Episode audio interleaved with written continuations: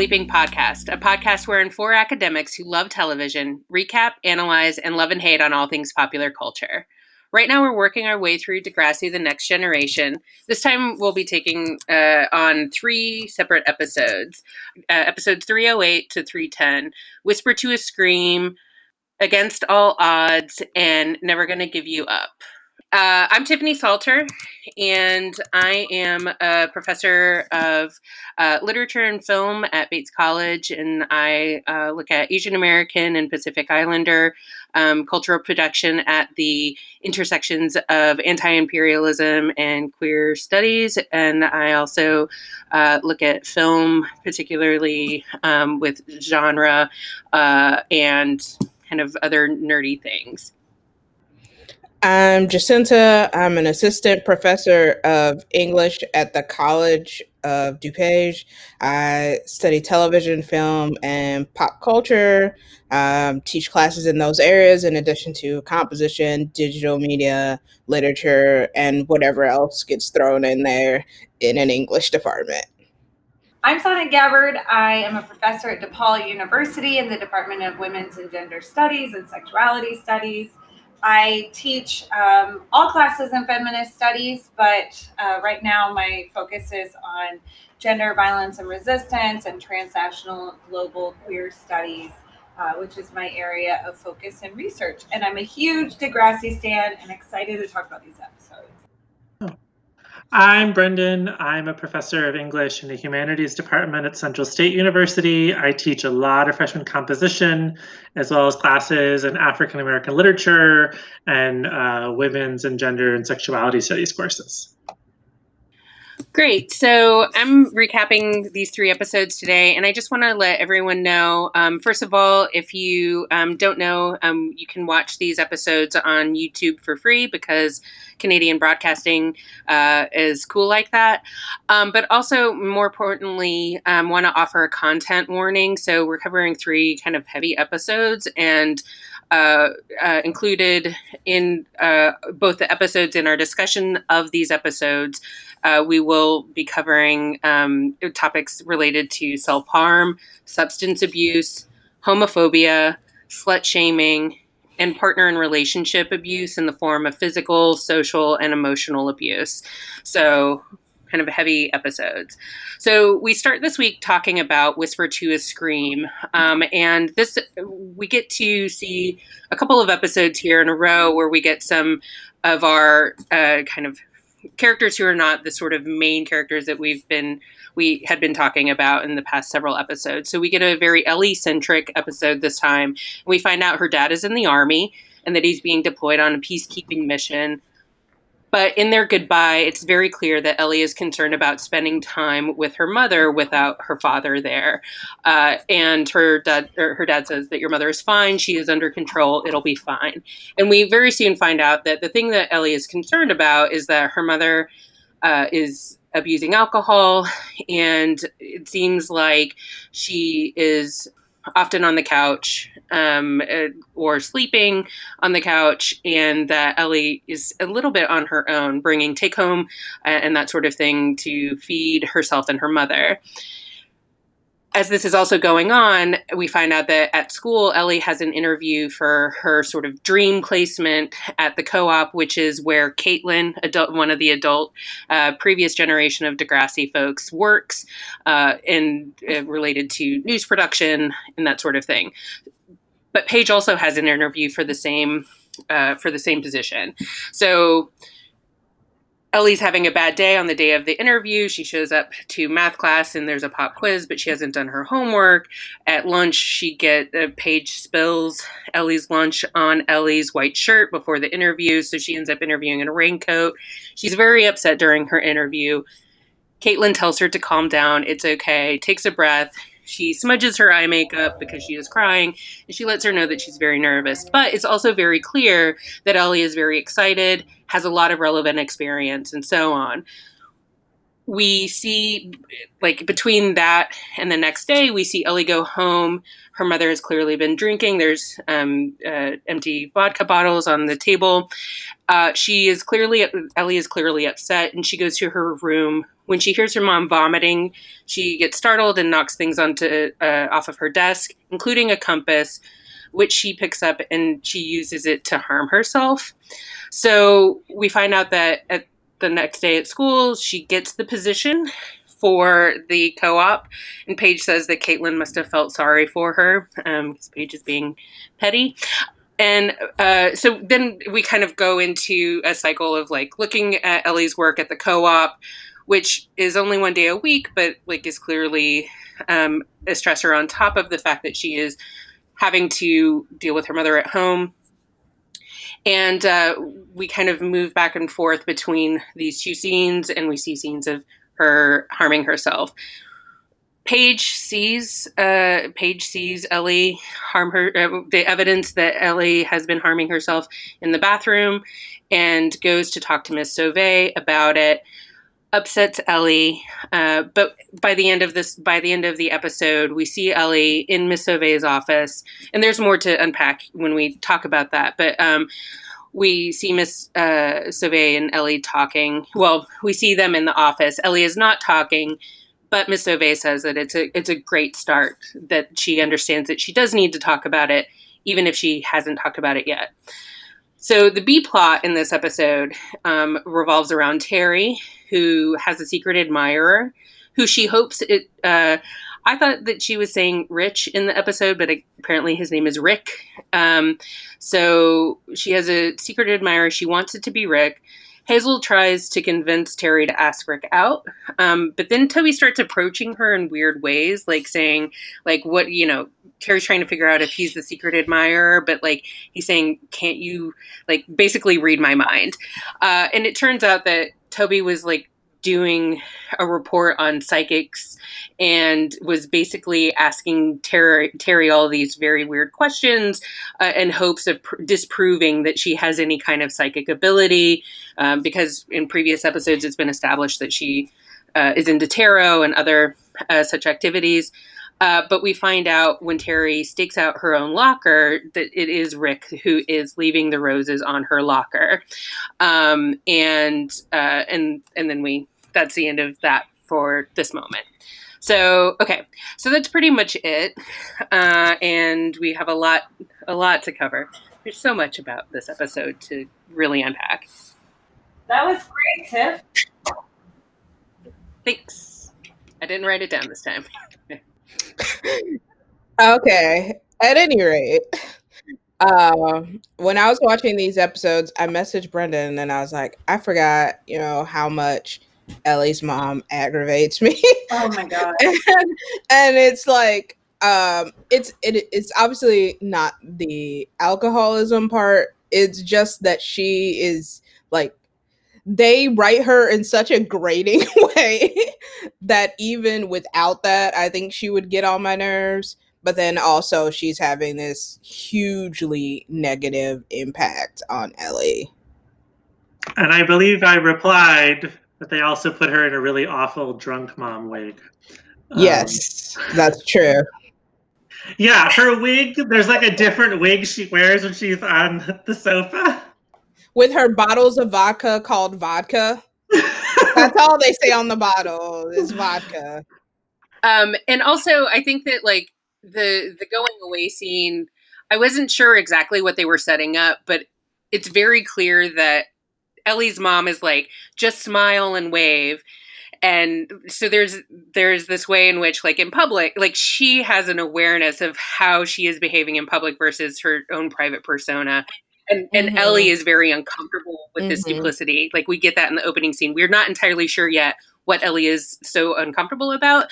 Um, but like obviously the conversation mm-hmm. with her dad and then her reaction to her mom saying, you know, just like wave to your dad because like he's on the bus that they're driving away, just wave and smile, and which Ellie does not do. Mm-hmm. Yeah, I mean, it's really like the very first scene being the deployment on a bus. I mean, this came out in 2000, late 2003. So at that point, Canada was a part of the co- coalition of the willing, uh, George Bush's coalition to invade Iraq to get those ma- weapons of mass destruction that did not exist. So I'm, I, I honestly don't remember if there's more sort of Iraq War stuff in future episodes, but here we get a little glimmer of what's happening, you know, internationally, globally, even if it's just seeing Ellie's dad going off to war. I mean, I know that we see him more, but I can't remember if they specifically talk about the war stuff. I just know that he will see the character more later. Yeah, same, same. So we'll see. I mean, this episode and all three episodes we watched for today are for this batch are so much better balanced than the last batch we talked about in the last episode, which was like this shaggy dog of like just things not connecting. Like this intent episode was intense, but like Ellie's story made sense in its progression to me. And at least in this episode, the Terry storyline was the perfect balance to that. It was like mm-hmm. I wrote, this was so much, all three of these ultimately were so much. I mean, awful things happen and they're frustrating, but they were right. so refreshing after that last batch, which was just like this mishmash of like, maybe it was seeding things, but also just not put together. It just felt like the stride was hit back again. Mm-hmm. Well, and I think that formally also there's something new that's going on in this episode. So we see them really rely on montage um, in telling in telling mm-hmm. Ellie's story, but like not only just like cutting in between scenes with music in the background, we also see like split screen stuff. So we see things happening simultaneously, yeah. mm-hmm. and you know something that like I was trying to say, like it goes back and forth, but like part of that going back and forth is we are literally watching on screen Ellie at this new job while her mom is on um, on the sofa, or like it is her mom on the sofa and Ellie harming herself, and so. Um, so they're getting a little bit more sophisticated or you know experimental um, with the way that they're constructing the story and i felt like while like it felt a little sort of I don't want to say amateurish, but like it's not it's not like sophisticated television, especially like with the split screen stuff. But what it did pacing wise was it really sort of like it helped pack in a lot of information and um, and to give a i mean it compressed time in a way that showed that the, these things were a pattern um, and that they were happening even though like we understand like this is only happening over the course of maybe a couple of weeks but like we see that like that she is self-harming in, in a very like consistent manner over this time. So like we see the first one but by the time that paige confronts her and asks to see her arm like we see that like this has clearly been consistently happening. So i just i thought that like formally we were they're they're they're using the tools that they have access to to try to i think maybe make the pacing flow better Mm-hmm. The parallel editing is doing some some heavy lifting in this episode, which is good because a lot of times, you know, in shows like this, where and and this happens in Degrassi too. Sometimes so I don't want to act like it doesn't happen, but like they present a problem and then it's like resolved twenty minutes later, and it's like no time has passed for the characters. Yeah and I think they do a better job in this episode of establishing that like this is an ongoing issue. And like even if Ellie wasn't necessarily self-harming beforehand, it seems like it's very much something she had contemplated and considered before being finally you know reaching that point in this episode. Um so we really get some of the like without explicitly saying that really get some of the um thoughts behind that um process in a I in a really technically savvy way. And then also as a viewer, I mean, having a quadrant, like having the four different screens also kind of gives this high intensity, frenetic experience mm-hmm. too. So not only are you seeing a passage of time and the escalation, et cetera, on Ellie's part, but you're also watching sort of a chaotic screen trying to make sense of what's going on. So you are having an experience that might mimic some of the intensity and anxiety and stress that Ellie's experiencing too, which I thought was very effective. Absolutely, I agree. Mm-hmm. And Caitlin is put into this in a way that makes sense, right? Like yes, finally. right. So it sets Caitlin into the world. And I liked there's some they don't go over the top, but there is a sort of Ellie looking to Caitlin as a role model. We get more mm-hmm. of a mm-hmm. sense of Caitlin's importance within this community, right? As like this like single career woman that everyone knows from watching the news, which I thought was really interesting. Mm-hmm. Um, and so that split screen stuff and all that editing also makes sense because she's like working on the news, right? I thought that that was really clever. Um, and that when she goes to the therapist at the end, it sort of is a callback, obviously, to Paige's therapy episodes dealing with her own trauma, but also to even Caitlin at the beginning talking about having a therapist as part of her life, right? Like she says, like, my therapist says it's important to have a life, right? And so I thought that that kind of those connections were better than I think some of the ways. I mean, I have a thing about how the adults sometimes are just sort of shoehorned in here. I thought this made a lot more sense. I was less sure about the Paige stuff. I think at the end it made sense. And it like there's a missing middle part where it goes from like they are rivals to like Paige once again does emotional heavy lifting. Something happens in the middle that I don't quite it's a little mushy.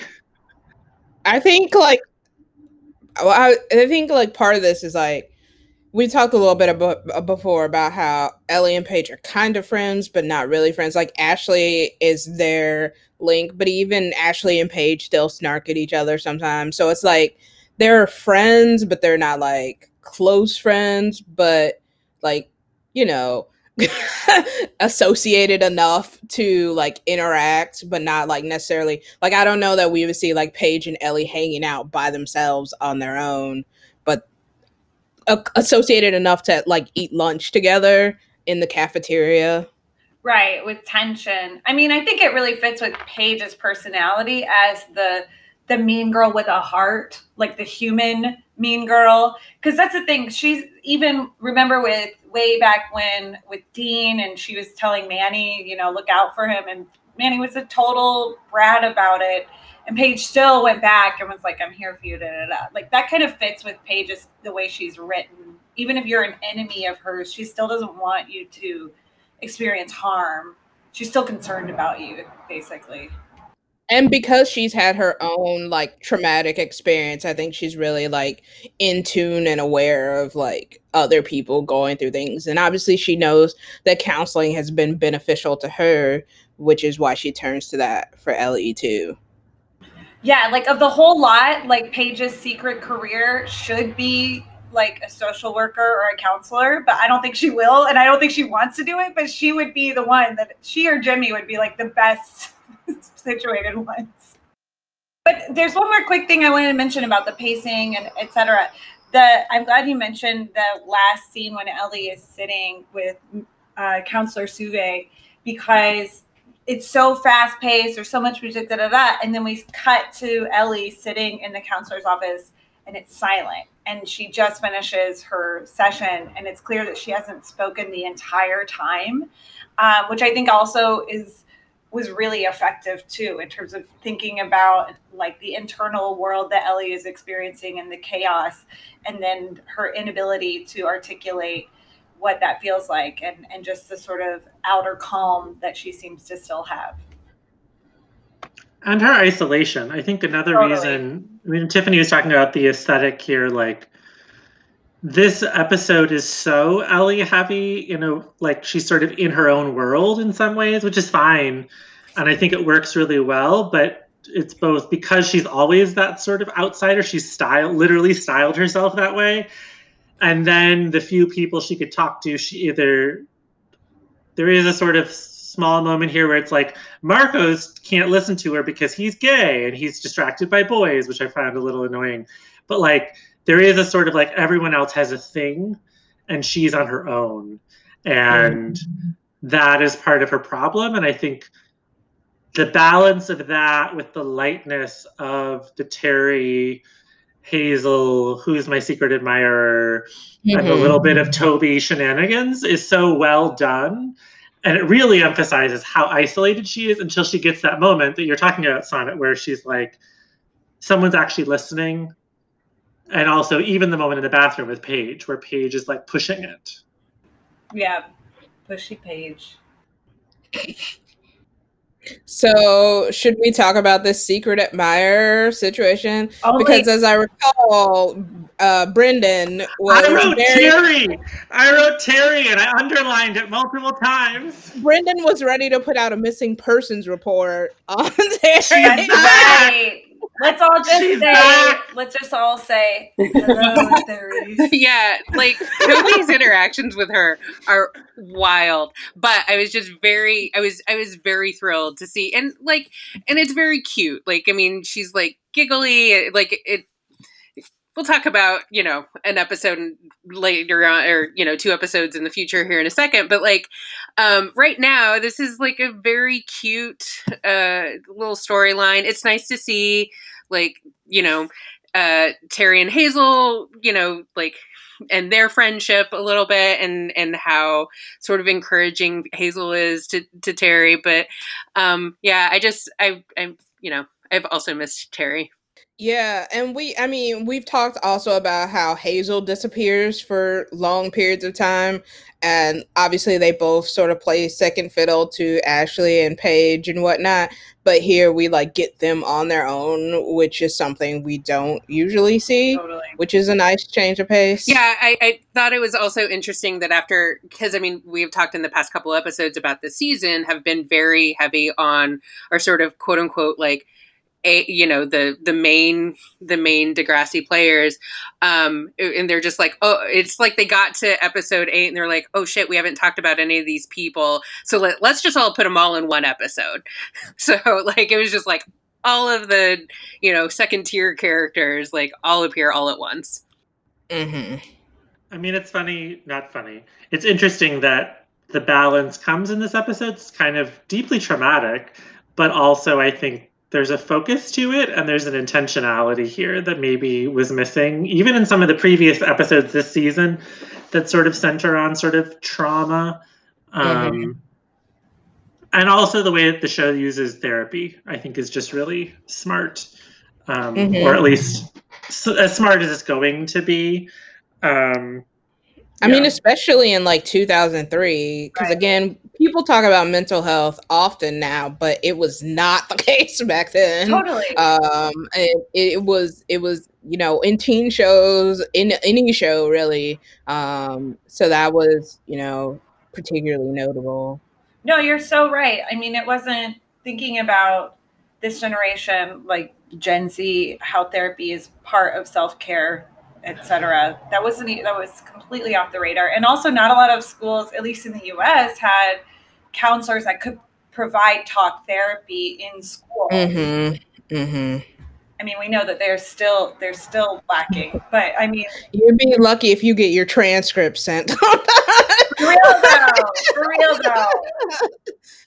because they they'll put like one counselor in a school with like 600 people and say go Like, which, which can we also just do a quick pause and like one say yay counselor Sauvé she's amazing. But then also like how amazing was it when she took ellie and paige out of class and told them at the same time that ellie got the fucking uh job? I was like that is so mean.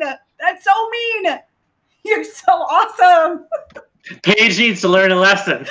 but also like the fact that she literally notified them in the middle of class Right. is also its own thing like i'm just trying to do my math like i don't so could we do this after school Oh this my is time sensitive information.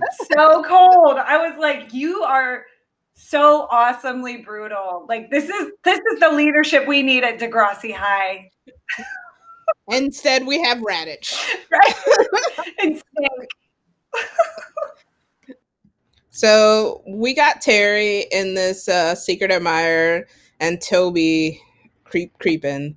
Um, but really, it's mm, you know about Terry finally having somebody who actually likes her and is not going to get distracted by Paige because that's what happened with Spinner.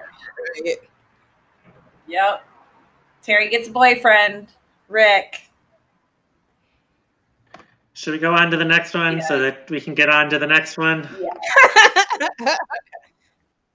this one so this is episode 309 against all odds and there's kind of like an A plot, B plot, C plot, but the C plot is like secretly part of one of the other plot, well, part of the other two plots. But anyway, so A plot is um, that uh, it opens with Emma and Sean bumping into each other, and Emma noticing a hickey on Sean's neck. So clearly, they are not together. Even though, like, I mean, like we kind of knew that it was in the offing, but it happened off screen.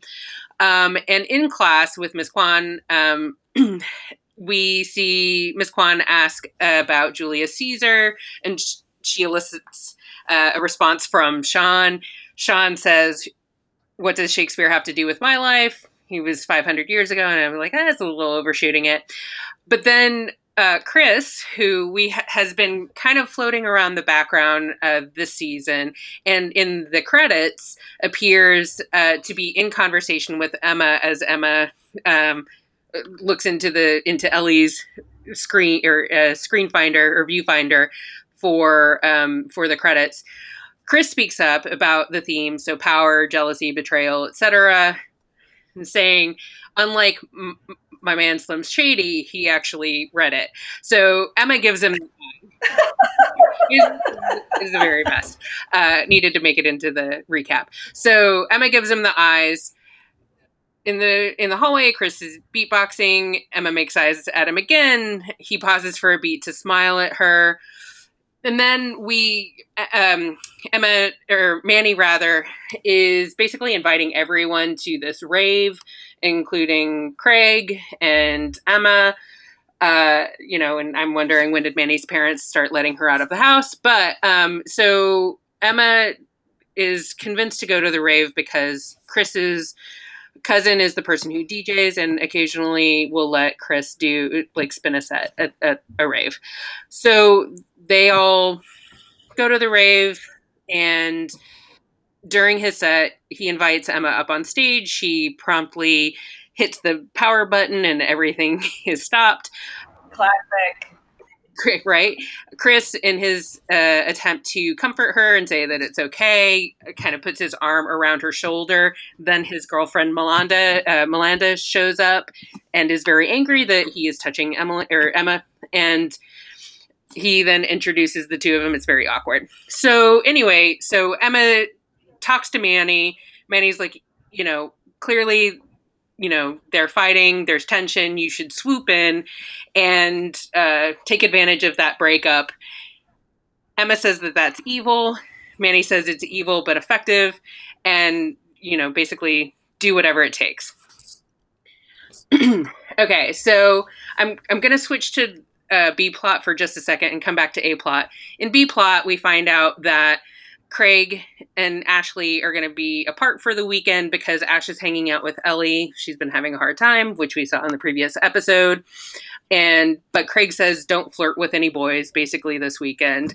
And Ashley reassures him that he is the only boy for her. Well, we find out that um, Manny uh, invites him to this rave says, I miss you. Craig says, We only hooked up once. And Manny basically, over the course of the episode, says, like, I'm fine being your secret. Uh, and they hook up at the rave and then go back to Emma's house. Emma gets home early because she leaves the rave early and uh, catches Craig and Manny in her bed uh, making out. And because Manny is staying at Emma's house. Basically, they kick out Craig. They fight a little, but they then go to bed. Uh, at school the next day or next Monday, they basically, you know, Manny doesn't want to be friends with someone who is a stuck up, stuck up prude princess, and Emma says she doesn't want to be friends with um, Manny. And we'll talk about the language that she uses later. C plot. Okay, there's a math test. Jimmy invites Spinner and Marco over to study and homophobia ensues to the point that Spin is choking on spray cheese and uh, knows the, Marco knows the Heimlich. He's trying to give him the Heimlich, but like Spinner is literally choking and running away from Marco because he doesn't want Marco to give him the Heimlich maneuver. Um, and you know, because he doesn't know what the Heimlich maneuver Right. is. Exactly, because he's so fucking stupid. So no, that's Sorry. pretty much it. I mean, like we can talk about more specifics later, but like that's basically it. It's just like it is. There is there is a little bit of growth by the end of it um, when Marco basically says like, just because I like guys doesn't mean I like all guys. You're not even that cute. And Spinner says, agree to disagree. You have bad taste, and that's kind of where we like land. So that's that. Yeah. So that's it. Also, they watch porn while working. They're watching straight porn while working on their homework.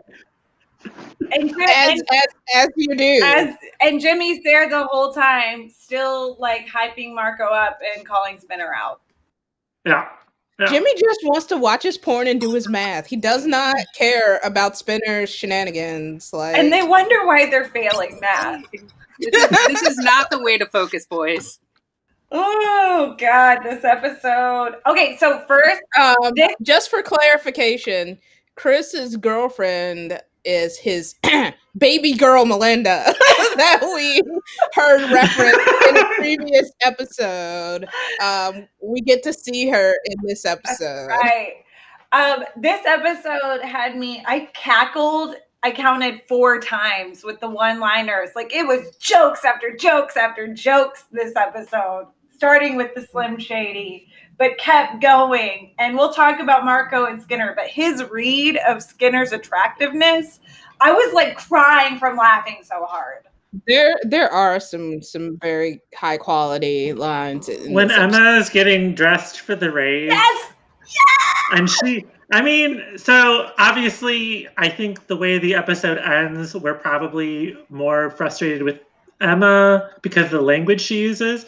But I do appreciate her willingness to read herself. Like, I do think that there's something about Emma, and we've talked before about her like level of confidence, and part of her confidence in a lot of ways is she like knows exactly who she is and she's kind of made a certain kind of peace with that it's a problem when she applies that lens to other people Right. but she puts on this outfit and she does she refer to herself as being from planet white dork Yes. and Yeah. like says, she says, quote, I have no chance with Chris. It's like he's on a different planet, a cool planet. I'm on planet White Dork. and then in parentheses, I wrote, girl, he's just black. like the show is not trying to say it, but I'm like getting like very strong, like save the last dance Oh, vibes Lord, in yes. this episode. Like he's beatboxing the hallway. Oh my God, he yes. brings her up on stage. At one point, he's like rhythmically drumming on her chest Oh while God. they're talking. Like it is just too much. I'm like, girl, he is just. he black. uses her chest to explain how you find the beat The rhythm. The rhythm. uh, the rhythm It's rap. like I was just like Because no one has ever said that before. It's too much. It's too much. Oh, for sure. I mean, yes, Emma does live on planet White Dork all the time, but yes. I also appreciated that Manny was trying to look out for her by saying, You're not allowed to talk about environmentalism, like at all. well, it's funny because I actually one of the reasons I like Chris is that Manny says that, and then Chris's opener is like, "Let's talk about the environment," yeah. Yeah. because he's like a s- he's very sweet. Yes. right. He's maybe misguided, but he's very sweet. Um, I mean, this episode really is like the two most awkward people at that wa- rave are two white people, right? Oh, because God, yeah. if Emma looks awkward, Craig looks like he is like added via green screen when he shows up to the rave. I was like, he's in flannel. He's really tall. He's just like the most awkward. Like he uh, he makes Emma look like she goes to raves every other weekend because Because, Emma, you know, because previous to going, he was chilling on the couch with Zo- Joey and Sydney, like interrupting their alone time, and they were basically about to yeet him out the door if he didn't leave. Also, can we just really fast? Craig is dressed like a 55 year old white guy, like at an open mic in a coffee shop. Like, he's got his page boy cap. Brendan already mentioned the flannel and the distressed leather jacket. Oh, it's bad. I mean, it's just the 90s. Like it, he just like he like I don't know. He didn't have an older brother, but you would think it based on like his whole aesthetic. He's doing his best Aiden impression. Yeah, it's not a. It's interesting because it's not a Joey, right? Joey, in some ways, would be smoother in this oh, context. Definitely. Like creepy, perhaps, but still smoother. Um, but I mean, yeah, but you know, Craig doesn't really have. He doesn't have game. He's just cute and sad. he's you know he is. He's indie rock boy mediocrity. Like he rides that indie rock vibe. Yes. Oh. He's like, and that white straight boy accidental nothing is my fault. Yep. Right? He has this sort of like things happen to me. Because this is this is like the thing like that um part of the argument that Emma and Manny end up having at the end. Um, Manny or Emma's like, "Don't you feel bad for what you're doing?" And Manny's like, "Craig is the one in a relationship. If he wanted to stop hooking up, he would stop, right? But he doesn't. I mean, he makes he makes the choice to keep going to Manny. He could stop but he never does. No lies. No lies. Fuck Craig. I'm just gonna. I'm just gonna like, I want a T-shirt that just says "fuck Craig," and I think it would apply to a lot of things right now. I think it works. I mean, if he was like openly poly, like sure, but like that is not how like folks in grade nine work apparently. So I mean, not apparently, it's just not. Also, can we just talk briefly about the fact that they said whatever it takes? once, once while they're while Emma's getting ready, and then like once when Manny is like trying to convince her to to go for Chris. I was like, okay, Degrassi, I see, I see what we're doing here. Oh my god. Um, also, when Chris takes the mic and he goes, "Sea dog in the house." Uh, that's why my name today is S Dog in the corner. Oh yeah, perfect. perfect. Also, like I know we talked about it before, but like Cassie Steele is like super pretty yes. in this episode. I like wrote it down in my notes like the first time she came on screen. Yo, for real, I wrote down Manny's hair is looking so fucking good these days. Like they finally mm-hmm. gave her some products She's not wearing a hat, right? That's part of it. And I wrote Mandy true. without a hat. Like ever since her like her glow up or her sex up or whatever language you want to use, she's like all hats.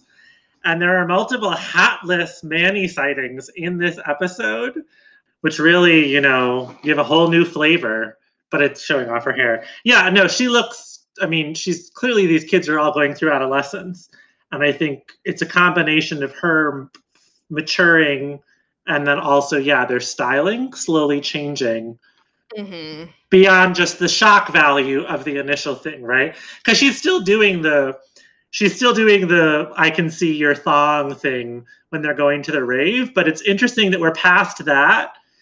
I do think this back and forth between her and Emma is interesting. Obviously, I think we probably because you know Emma you, calls her slut at the end. I mean that's what Tiffany referred to. But I think the substance of this argument that they have throughout this kind of ongoing argument is actually really interesting. I think we probably land on Manny's side for the most part because Emma is just so frustrating. But I do think it's interesting how like this the goalposts get moved because she's not in this episode saying, "Oh my God, Manny, are you going to go to the rave dressed like that? She's like, Manny, dress me like this, right? In some ways, Manny is a version of who she could be. It just doesn't work for her, but she doesn't know that she could just right. say that. Well, and like, I mean, because like I think that it's very clear in the way that they wear the clothes. I mean, like, and I mean, there's so Emma's outfit is this uh I can't remember if it's a pink top and a blue bottom or a blue top and but she's wearing like a skirt and like blue top. Okay, yeah. So like a kind of like a I don't know, fancy tank cut, but like top. Um, it's not a tank top, but you know, it's sleeveless top, um, kind of gathered in the front, um, in a V-neck, and and a you know like a mid thigh uh, pink skirt. Um, but like the way that she styled, like she like she is clearly she has not come into like her first of all her own style, but also like dress up style, but also like makeup. It, like she's just like it's very clear that she is trying in a way that Manny is not. I mean, like obviously, it takes effort to be a woman um, in in in our society, but I mean, like I just think that like Manny has figured out a way that that our society appreciates of looking fairly effortless in it, or at least like comfortable in it in a way that Emma just doesn't. Yeah, she's she's got that lived-in femininity vibe, whereas Emma doesn't. Yeah, and when they're getting ready to go to the rave, which sidebar, I did not go into go to any raves in high school. Apparently, I was not living my life right based on watching Degrassi and Skins, but I digress. Um, when they get ready to go to the rave, and Manny starts to go up the stairs, and Emma is shimmying out the window and Manny is like, "What what are you doing?" And Emma says, "It's easier to go out this way than to have to explain my bootylicious makeover to my mother." And I was like, "Bootylicious makeover." The power of Beyonce coming through. Oh my god! It's true though. That that did have, that. Yeah, that tracks with the timeline. Also, like Emma's dressed how a lot of people would just dress to go to church. Like, just as an aside, like Emma's like scantily clad, clad outfit is like fully covered. It's like a dress. She Yeah, just I mean, dressed up. Yeah, I mean it's it's it she doesn't I think what Tiffany was saying is true. Like she doesn't look bad. She just doesn't look like herself and she looks uncomfortable in it. At the Mhm. end when she comes home in the cab, like that's when she looks the most relaxed because she's like we just see her from far away and she's just like paying and going inside. And something about that, she looked the most relaxed. She wasn't performing for anyone. There's no one looking at her. Right. Um, I would say I feel like Emma does have a style. Her style is just younger. It's very layered. It's very fitted. We we don't like it. It's not flashy, right? I do think there's a lot of like she's always wearing like three shirts on top of each other and lots of spaghetti straps or something underneath. Um, Don't forget all of Tim- her cargo pants. Like, yeah, I mean, and it's very yeah, it's like a post like post post post post post purchasable punk like but also horse girl sort of see, I like, read it. See, I read it as as I read it as Manny's Christina Aguilera. Uh, Emma, Wow. hold up, and Emma, Emma is Sarah McLachlan and Like More though, Mandy and- Moore, okay? Like like wow. I think there would be more. There would be more skirts, There's right? a lot Because of Lilith Fair vibing. Yeah, I mean, there is. I, I, she does feel very much like she feels very much like the character of the person in the movie who is like on the college campus talking about like the Earth Club or something. Totally. Like that is what she dresses like. Like if you imagine what that character looks like, that's what Emma dresses. She's the like. person cutting up the rings and can't hardly wait who calls Yeah. Preston a oh, sheep. Sarah, Ru- who's played by Sarah Rue. I love like that. That she's my favorite part of the whole movie. Oh yeah. Yes, but I think you. that like for for me the thing that comes to mind for Emma's style is aspirationally crunchy.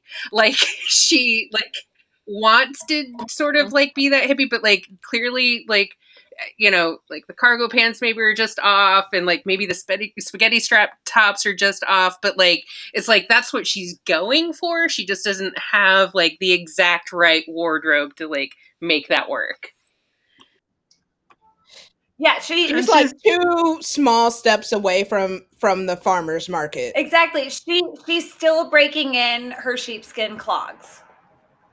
Yeah, I mean, she's also the daughter, right? She was a, of a teen mom who was a wild Right. child who has gone through a couple waves of it. I do think there's something about her like having to self parent a little bit and mm, sort Yeah. of some of maybe what happens with some of it is just slut shaming.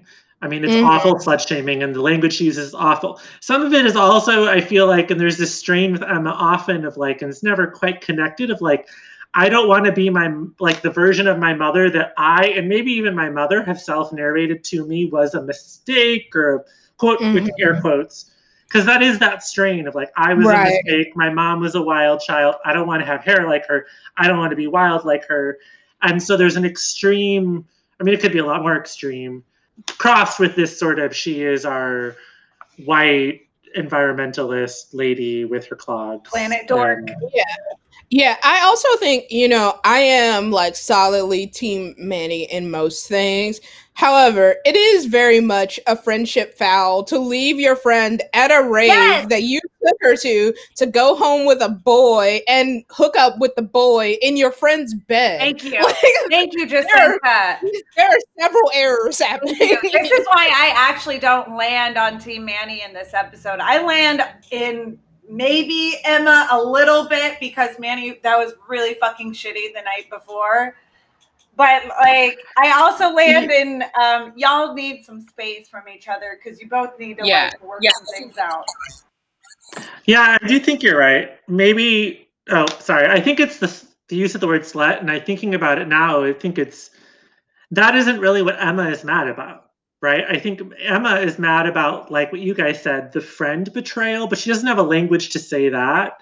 Mm-hmm. And it's easy language to go to slut because that's an easier sort of simplistic narrative. Oh, you're sleeping as opposed and because her and Manny's friendship isn't in a place anymore where Manny could say to her, I mean, what Manny desperately needs is a version of Emma that would say, Is this what you want? Right. Is this what you want to be doing? Do you really think this right. is going to pan out for you? Right. Do right. you think do you think Craig deserves you? Like what about Craig is good enough for you? Well, she also doesn't really n- know about Craig until this episode and what the eh, like I I think I agree with Sonnet. Like I'm not really firmly in either camp here by the end of the episode, but I think that like Emma has shown Manny through words and actions that she's not willing to be the friend that Manny needs in this moment to disclose enough to get advice from Emma. Yep. And so like absent anybody else, I mean clearly not like family isn't going to be available mm-hmm. to talk about this stuff and because Emma has been her closest friend like from at least the beginning of the show but we also know from before that like if Emma can't be that person because Manny is afraid that she's going to get judged by Emma, like then that's that's a really big friendship fail. Yeah. They need to go see the counselor. They really do. For sure. Their friendship counseling. They've needed it for like a basically since this series started. They've needed to have some mediation. I think also Emma has become sort of friends with Ashley too, right? That's the other yeah. piece right. here, right? Is that Ashley and Emma have similar sort of social issues leanings. And also, Craig and Ashley have become this sort of very visible couple. So mm-hmm. it is a mm-hmm. lot to process all in one night. And as much as Emma is leaning on Manny to go to this rave and make her look a certain kind of way, I also think that this is Emma attempting to do the Manny thing for Manny, yeah. right? This night is in some ways Emma's attempt to go with Manny, right. to let her make her over, to let her to sort of lean into Manny's oh boys, oh like let's let's let's pursue our crushes, let's go out, let's be adults. And so I think there is something about like then to discover that actually oh behind this is this other thing that feels really reprehensible is just I mean, if we want to switch to the other plot, or the, the third plot, the I mean, meanwhile, Jimmy is just like everyone's is like the best friend. Jimmy is such a good friend. When they're watching the porn and he turns Bertie turns it off because he's like, Oh, Marco won't want to watch that. It's straight porn. And then Marco's like, I'm fine. And then Spinner can't understand that you would look at men in porn. And listen, then Jimmy, listen. And then Jimmy and Marco are just like comparing the men and the women, yeah. and it's delightful. It's so cute. But listen, so Spinner and is is perplexed because Marco Marco's like, I wasn't looking at the women. And Spinner is just the look of confusion and he's like what what were you looking at then And Marco says, the drapes spin the drapes. then Spinner's like looking at the screen and trying to figure out why he's looking at the drapes. Like, what's so interesting about the drapes? And and Jimmy has to be like, he's looking at the guys. God. I do. I mean, after the trauma of the Pride episode, the fact that homophobia is like the joke of the whole episode, I mean, is so delightful. Like as a cur- not, I mean, there are things that are really important about that Pride episode. We talked about how like it's a lot of like gay is trauma. Here, it's like homophobia is is just a laugh. Like you, so if you dumb. don't, it's so dumb. And it, and also that they even go to the like the classic straight guy doesn't understand why the gay like he, first he thinks he must like him and then when he doesn't like him he's like well I'm really hot and then you know Marco does his read of his shoes and his hair and it's delightful all of it is I mean yeah they land at the end it's not a it's not ideal but it is this like Spinner at least will talk to Marco as a person who has desires that he can connect with about that part. All it takes is a group porn session. Apparently, and and a, an accidental drop of the arm off the couch. Right. Because that's the other thing. Spinner's so worried about Marco touching him. Meanwhile, Jimmy and Marco are like leaning on each other, having a kiki about the porn. And it's so cute. And then Spinner's like, oh, I can't even let him touch my leg with his leg. Ugh. Yeah. Um, also, Spinner does say gayosity. That was one of the things that I was like, I love, what is this gayosity and how do I get some? Um, when we talk about the read, though, he says, Your hair is so last year, your shoes don't match, and they smell, and you're not even that cute. It's just like, boom, boom, boom, fuck you. like, it is like, Consistent viewers of the show already know that Spinner is a smelly boy, so It's true. Also, I love that Jimmy, like, at some point, Jimmy, re- like, part of the joke is that Jimmy's like, no, I wouldn't have sex with Spinner. He's fucking disgusting. So why would Marco Marco have sex? with Like, at some point, Jimmy also has mulled this over and been like, ew, no. it also i just i appreciated jimmy like like clearly this is a is a an a sort of like artificially constructed event the sleepover because this is the first time that jimmy has reached out to spinner in this kind of way since the their big blow up about the mp3 player and so when he invites Spinner over to study for this test, quote unquote, uh, heavy scare quotes on that, Spinner's a little bit surprised.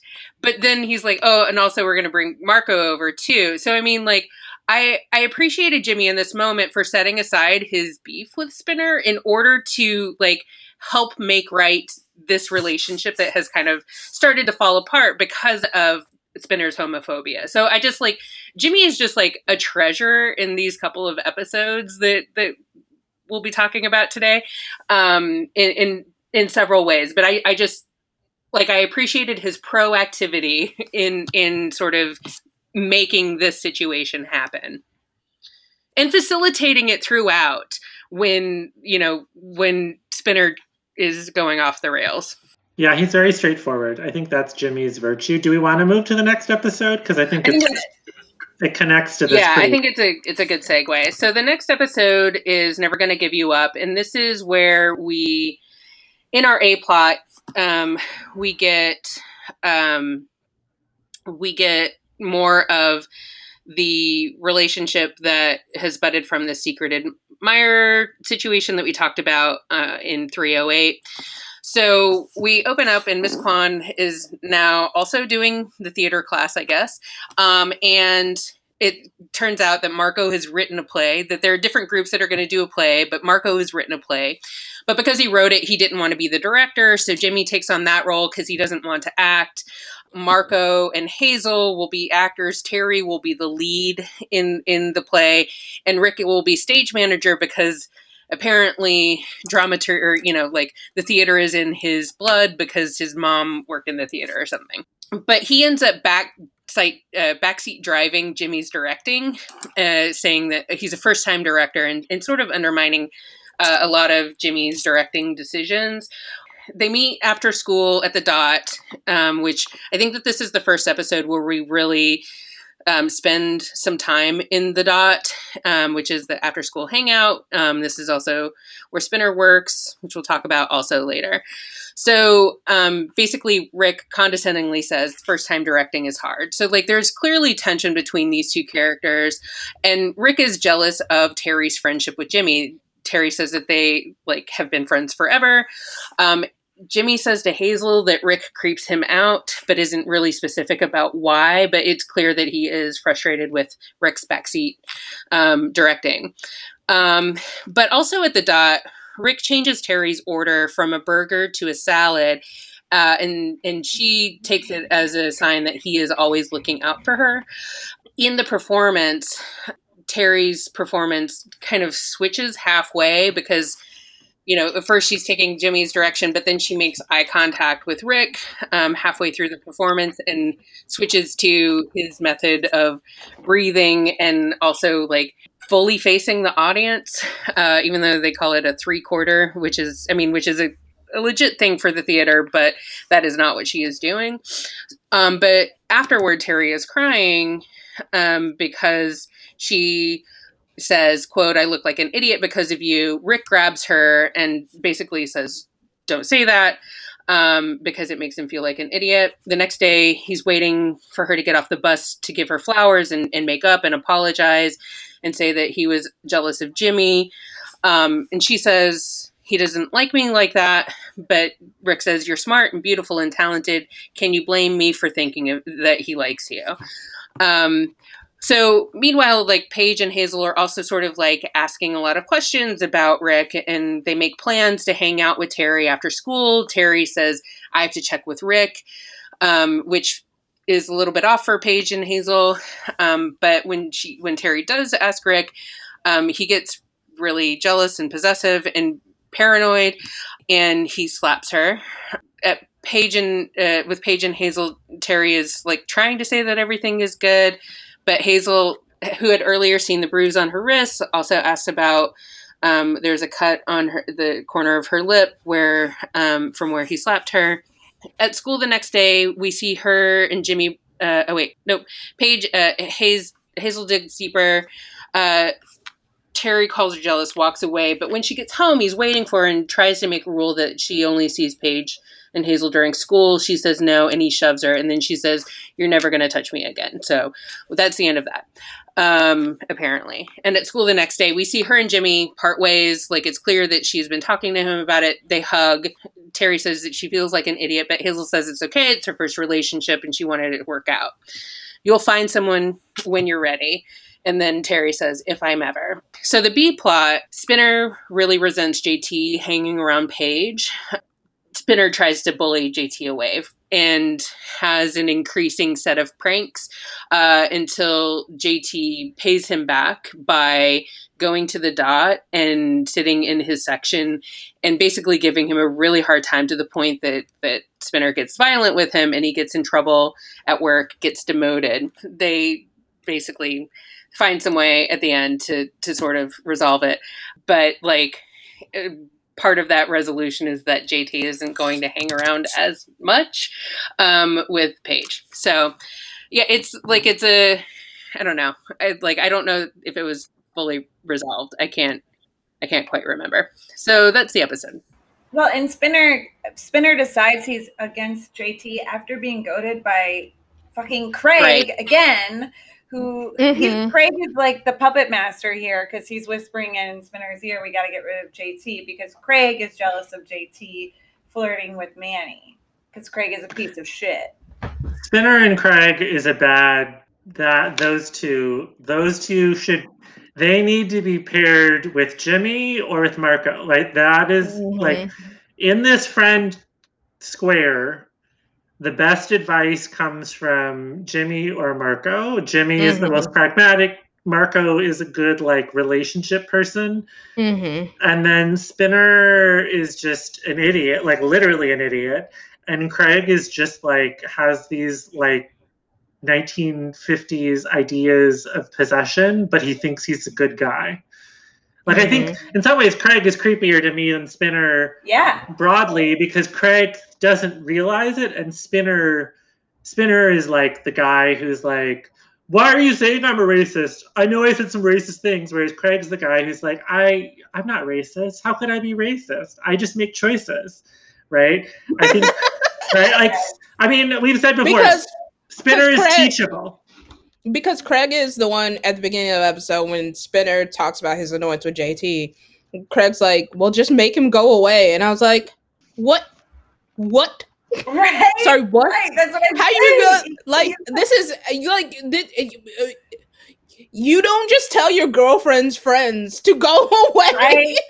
Craig, Craig is Iago over here, like some fears. Ugh.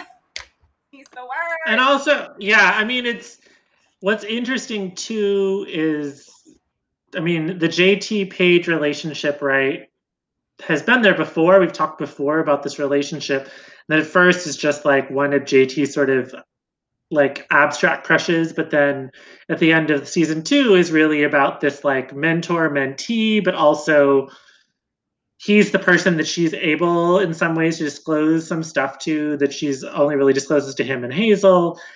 And he's just I mean, obviously there's still a like a guy and a girl, but he doesn't I mean, I feel like we've passed through that part of their friendship. Mhm.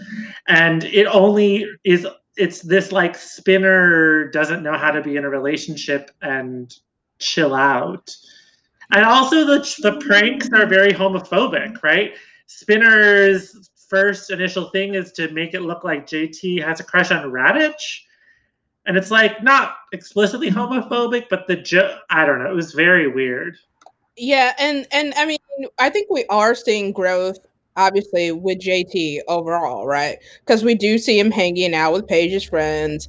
We know, like to some extent, he's crushing on Manny, but he does seem to compliment her on a daily basis, which she seems to like, which is progress from previous seasons of JT, and and like we can t- see that he's having some growth, but also like entering into a prank situation with JT just seems like a poor choice because he is like a giant goofball. And so his first response is to pants Spinner. And Spinner's wearing these boxers that have hearts all over them. Obviously, his honey bear gave them to him. But also, there has to have been tear. They have to have been tearaway pants because, like, his pants don't end up Yep. at his ankles. Like JT literally runs away with them. Um, if I can go back for a minute, uh, actually, um, and talking about Spinner and his response, like at least at the beginning, before Craig sort of whispers in his ear. I mean, he, you know. He is. He does say, "Well, JT was there for Paige last year, so like he doesn't like he does not disclose to Mhm. Craig whatever, but like I mean he understands like that they have a relationship that is built on you know trust and and and being there for one another and Craig is just like no you got to get rid of him so I just I, yeah Craig is awful Craig knows all about triangles, doesn't he? doesn't he? Doesn't he? I will. I, I am glad this episode and the last episode, Miss Kwan is back. And uh, you mentioned Miss Kwan teaching theater. I think in the last seasons, it was just that they did theater performances in English class because there was that. They very, never said it was theater. No, but- in this class they do, but they never because I was in my notes. I was like, this class is always so intense whenever they do theater because there was that theater performance right where Craig and Ashley Right. realized they had feelings, and Hazel and Jimmy could have had feelings, but then it just sort of was scuttled. Um, and it's never it's the most high stakes like theater scene like I work. took I took theater in class in high school and it was it was not like this. Maybe you it need to work on your breathing. Poor Terry. Oh, okay, Terry Terry Terry's going through some things here in many ways. I just like I was so Yeah. happy when they like first of all brought Terry back two episodes ago and then like it was very cute. It was a very cute little crush situation. She had a secret admirer. He's being sweet and putting roses. I mean, we see this now in retrospect as being precursor to like overly possessive, possibly stalkerish like tendencies. But like, I mean, why could we not have just given her a, sweet storyline? I know that that's not what the show is about, but like, yeah. we couldn't even give her like an episode where she we actually see her in a yeah. happy situation. We immediately had to go to like physical and emotional abuse. Like it escalated so quickly, and they just didn't give any time yeah. to sort of enjoy happiness for her. Like it, it, immediately has to go into her sort of like triaging like physical evidence and sort of like explaining away and like working through how to like talk to friends or not talk to friends or hiding or lying and it just mm-hmm. i just mm-hmm. it made me sad that's all yeah, yeah i think that like um like back then i when i first watched degrassi i probably didn't pay as much attention to the pacing of it but like watching it like this i'm like we should have had at least a little bit more time to at the very least be invested in rick right, right. because the part of like the drama of it all i think should be in like having some investment in their relationship and we just don't really get enough of that i think I do, yeah. I mean, I I think if only there was like one, even just one more episode, because in the episode we talked about at the beginning of this episode where we meet Rick, there's a shyness to him, right? And he's very sweet, like he presents. I think that there it's very smart to have him not be someone that the viewer would be like, well, obviously that guy's creepy, right? Like, right, right. I think that that is really smart, but I do think you're right that like he's not Dean snarking with his yeah, face. Right. He's, like, not, he's uh... not a villain. He's not the he's not like the, the high school TV version of like a Gaston character where you're like that person's evil. But right. it does happen so fast, especially compared to it doesn't have the balance of like the first episode we talked about today where like we see Ellie's progression in a way that compresses time but also makes it feel like a lot has happened. Like mm-hmm. the progression we are to understand is within like a, a four day span right? With her and rick with the play and this cycle of abuse and apology and control and yeah i mean that and the guy who plays rick i think is very creepy charming right? Charming, but then retrospectively creepy, and that could have been yeah me it out more because then it just really emphasizes this idea that this show has that Terry's character is the one to feel sorry for. She feels right. sorry. Right. What makes me very angry about like the way like because because she hasn't had any other storyline this I almost said semester, but this season because she hasn't yeah, she is there to feel sorry for and uh, I mean, the other thing too is I think that like I know that this this show is invested in a in I mean I, I wouldn't call the show like didactic in its more sort of like successful episodes, but there's definitely a pedagogy to to Degrassi. Mm-hmm. They are invested in making sure that that viewers walk away with a particular understanding about like what is and isn't acceptable particularly in social situations or in relationships and so like i think that in one way i think that it's good to show that a cycle of abuse is a thing that you should talk to counselors friends about and find your way out of. However i think that the disservice that the compre- that the the the escalate the fast escalation to it is there is a way in which like when this happens in real life that there is a, a a more subtle seduction um, and into that pattern that I think could really have been explored more in a way like like a, a, more realistic depiction would have actually been better for what are the warning signs.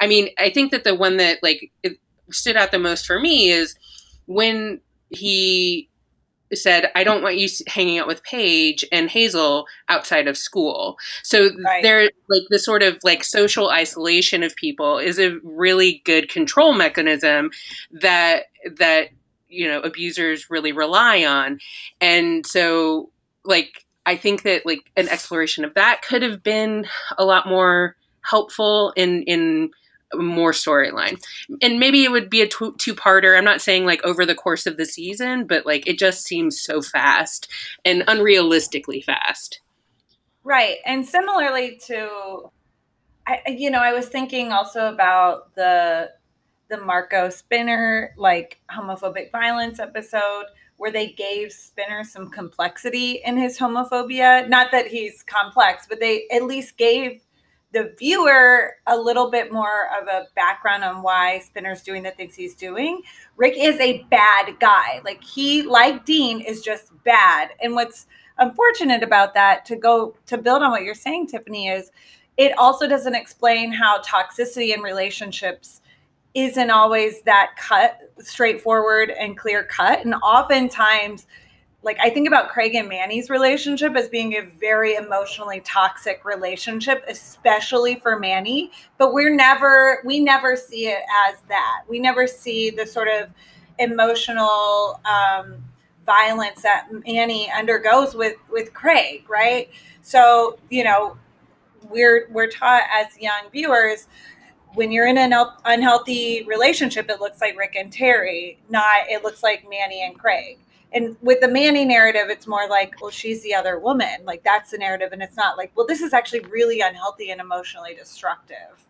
Um, I think I also think like part of this that sort of is implied but doesn't necessarily get fully named, which makes sense, but is also important is like Rick is preying on Terry because she is vulnerable, right? Because she has never had a boyfriend before, because he means so much to her as her first boyfriend, and he can see that. He can see the dynamic that she has with her relationship with her friends. He can see her issues with her body image and and things that have sort of been challenging her there, and he is using that against her.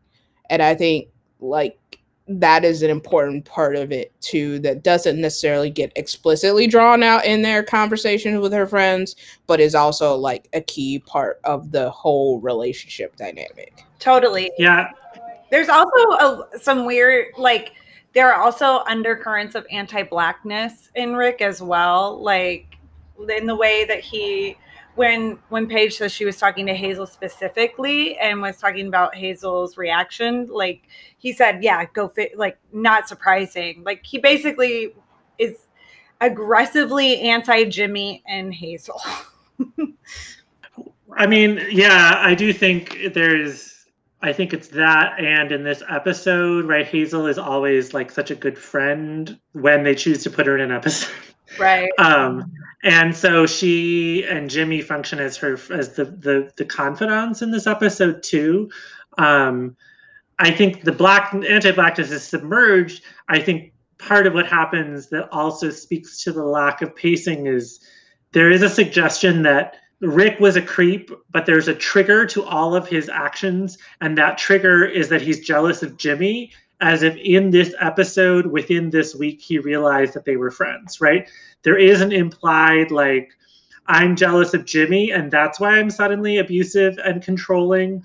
Whereas, to go back to Tiffany's point, like, a lot of these more visually milder but still controlling mechanisms it's not like they would start one day right like this would be a Mhm. pattern for weeks right for weeks maybe they'd go out to eat and rick would sort of cutesy but really push her to eat certain right? Like here it's there is a way the narrative suggests like they're put in a group rick realizes that jimmy is rick doesn't like jimmy rick suddenly wants to control terry more. That at first i thought like i think partly because at the beginning of the episode you don't know where it's going and i thought it was just oh it almost seems like it's rick is just jealous of jimmy. And so once that was in my head as a viewer it took me a while to understand what the episode wanted to do which was actually be like no the problem is rick not this sort of stupid jealousy thing that because it's a teen show, we're primed to see.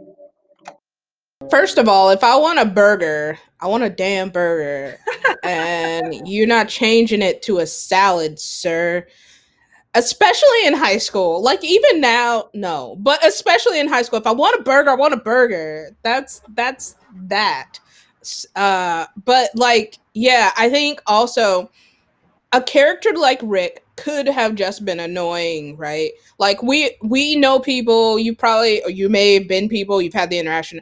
Oh, you know, my mom's a doctor and she told me this, and so I know all about this and blah blah blah. Like he is that character but with theater. And that's annoying, but it's not like terrible, right?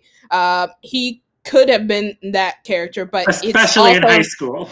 right. It's it's much more than that, right? Yeah, I mean, there's a certain amount of condescension when he's talking to Jimmy that doesn't feel like posturing. Like it truly feels. He keeps calling him Jim. Yes, he, he misnames him, and he also. I mean, it is a sort of. It, he he doesn't think Jimmy's up for the job. Like he doesn't respect Jimmy's abilities, and it's not because I don't think it's just because of jealousy. Like I think Rick truly believes that he is the smartest person in the room. And he talks about he's like, oh, he's a novice director. I'm like, first of all, y'all are 16. I'm gonna need you to just relax a little bit. How many plays have you directed? Like, what? It, it just because you watched other people do it doesn't mean anything. How many times have you trod the boards? Uh, he gives me such red pill MRA QAnon vibes. I just maybe that's why I'm reading so much anti-blackness in this is because Rick now is a full fledged pop culture trope in 2020. Um, whereas well, and maybe not. And like it might have been different also if it had been like Terry's friendship with Spinner, which is actually someone she used to have a crush on, which would have been a different dynamic. Totally. But he's seeing Jimmy as the threat in particular. Right. Yeah, I mean, Spinner's too busy being in the other plot, being a bully, but right. the show can't decide if, like, the show has now decided that Spinner is where we put our, like, solvable male impulses, right? So, like, He's where our solvable homophobia lives. He's where our solvable possession. I mean, there is a way in which these two storylines is like the bad possession and the goofy, quirky, you just bully a younger child, like a younger person. I mean, he's only a year younger, but even with his growing, JT is much smaller. Right than Spinner. Mm-hmm. And at first, I didn't like Spinner coming or Jimmy or JT coming to Spinner's work and sort of messing with his job. But also, it's like that's the only place where JT has this power. Yep. Right, mm-hmm. is in this scenario. And sure, we can talk about the fact that like Spinner needs that job, and that's been clearly established. But it is also like JT has very little social power. Right. And that's partly why he's a creep sometimes. And I, but I do think that, like we said, JT has had some growth the compliments with Manny feel very reciprocated at this point. Right. There's almost like a dance, but they the dance feels two sided. It's yeah. no longer lecherous. And right. so Spinner is trying to control his girlfriend too. It's obviously not at the level of Rick. right. It is a gross. Right. Yeah. And and like there's a there's a saying, right, that goes, you know, you play stupid games, you win stupid prizes. And that's what Spinner's doing here, right? He's playing the stupid game and it's coming to his work to give him his prize. like no, that is what's happening. I wrote in my notes during the restaurant scene, JT is a wonderful, hilarious little monster. like, and not in a pejorative way. I'm like, you are the most amazing terror right now and i'm so afraid of you. Well and i also i appreciate well uh, i don't know about appreciate but i i giggled at paige's framing of like male bonding and and like you just need to go through like whatever male bonding and spinner reiterates that as like his justification when he is talking to JT and JT runs with it and and I I like your point Brennan about the restaurant where Spinner works as being the only place that he is able to exert any kind of power. And I think that like you know, it sucks that it went as far as it did and that that Spinner is out sort of like tip money, you know, and that sort of thing potentially because he gets demoted to a dishwasher. But also, I mean, I, I I just hope that like Spinner actually like learned something from it and and understands that if he feels that he is able to sort of wield power over people that there is always some way in which they can also wield power back on on him. And so like maybe i don't know just fucking golden rule that shit you know? Like don't but also the the lesson is also don't listen to your friends. Like that's that's the real lesson like well if your friend is craig then yeah, yeah don't, don't listen don't to be goaded into stupid feuds. Craig is the little devil. He's not the angel. And also manage your anger right? The other thing that happens yeah. in that wrestling scene right is jt is all joke.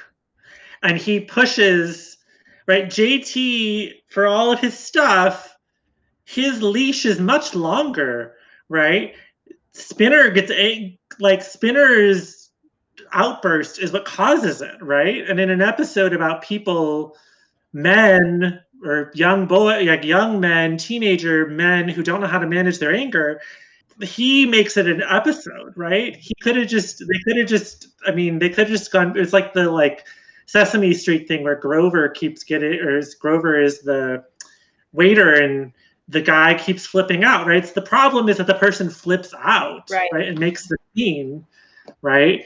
And even at the end, when he sends the card, right? So Spinner sends a card to Miss to Mr. Raditch.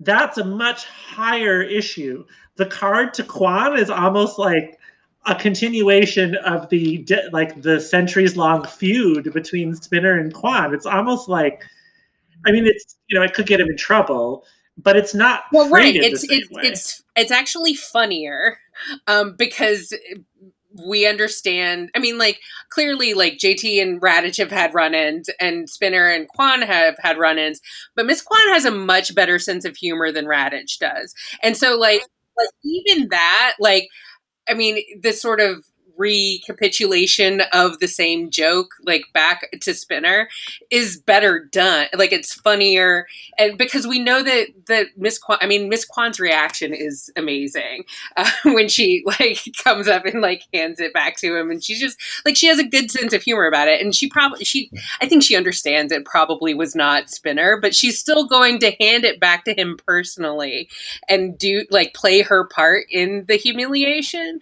Um so i just like I very much this is a love letter to Miss Kwan from me, actually. But uh, I, I just think that like even in sort of like doing quote unquote the same thing, JT does it better. Like he just has yeah. Because this is his wheelhouse, right? Like JT can go on with this sort of thing forever. Yeah. That's what he does. Yeah. I mean, they're they're probably like in this fictional world, they're in their 30s now and JT is still sending people love letters from Spinner. Don't start a prank Perfect. war with a prankster. Exactly. right, right. Like if he wanted to start like a like a fight club, then maybe that would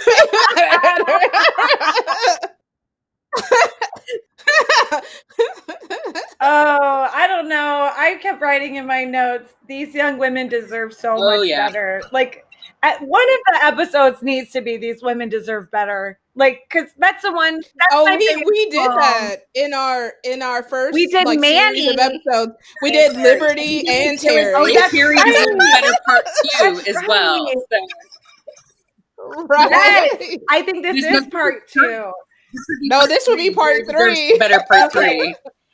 All right, it's a legacy. Uh, yeah, because I mean, I wrote in my notes at the end these these episodes are doing so much with the young women in terms of having them be the brunt of all the violence, young women and Marco being the brunt of all the violence, all the hate, all the stuff. Like, can we please have an episode where a straight cis man suffers, like actually suffers? I guess the Sean episode a little bit, but like I'm just like, God damn. I mean, it's weird that we hate, not hate, well, hate. We strongly dislike Craig right now because he last season that was his like That's that true. was his bête noire, Yeah. right? Was we Yeah. got episode after episode about that where it was like physical and emotional abuse, right? We got two episodes. We got it, w- it was a two part episode. But that was conti- it's the season started with it, That's right? true. Right? The arc of the season Yeah. was Yeah. we meet him coming out of that, then he goes away from his dad Yeah. because that's how he ends up with Joey. Um, I do think that I would be interested if the show could actually connect those dots, Yeah. right? Because I think that Joey is lovely, but Joey doesn't quite see it because Craig's fucked up masculinity doesn't manifest as either outwardly violent or creepy, right? It is I this it is this sort of oh, I can't control things. It's the like it's the like straight man who texts you an hour before and is like, "Does 3 work because it works for me, but I'm not going to plan for you." Right? It's like that in a nutshell is the like I- Craig version of this. Well, and I also think, like, obviously, like I said, you know, Craig doesn't have any games, so they don't have that necessarily in common. But Joey does see a lot of himself in Craig, and I think that also presents a problem because Joey, I mean, if you look at old episodes, if you look at Degrassi High, like Joey, Joey made some choices that were not great. Um, and I mean, you know, he wasn't terrible, but like I think he does see a lot of that in Craig, and so sometimes he can give advice on that, but sometimes I think he also just wants to be like, "Hey, cool." Yeah. You can't be here, you can't be here for the stripper, Craig, but we're going to hire a stripper. I would, in your request for male uh, trauma sonnet, I, I know. Um, as soon as I saw that, I was like, well, I guess Snake has to, to pair, to, to boil it down, uh, the other thing I would like is I really liked the first episode we talked about today, the Ellie episode. I'm still waiting for a Marco has a home life. Marco has a Mm, family. Yeah. Marco is dealing with this in some way. Um, I'm still like, I'm glad Ellie got that episode. But I also, as I noted, like in that episode, Marco's gayness, even there, is a slight impediment to Ellie's happiness. Right. Marco isn't listening to her because he is looking at Paige's brother. And like, that's because fine. because like Dylan took off a hoodie or something. I mean, I was like, how? Okay. I mean, his all shirt right. got caught in the hoodie. We were Oh, all looking at no. Dylan in that Oh, moment. Oh my. um, no, but like, yeah. I, the the other thing with that scene, yeah, it's it it is Marco's gain, Ellie's loss, but also Ashley would have been distracted with Craig. Like any of the other characters would have also done something to make Ellie feel alone and alienated. It just sucks that it was only Mar- Marco. And it was a punchline when Paige says, "Oh, a straight." What is it? She say something about, "Oh, the the life of a straight girl" or something like that. Like she makes a joke. Oh yeah, she says something about how it must hurt for Ellie to see Marco fawning over Dylan or something like Right. that. So, should we talk about our favorite things? Yeah, I mean, I have mine. I actually wrote mine down this week. Manny's white knit hat. There.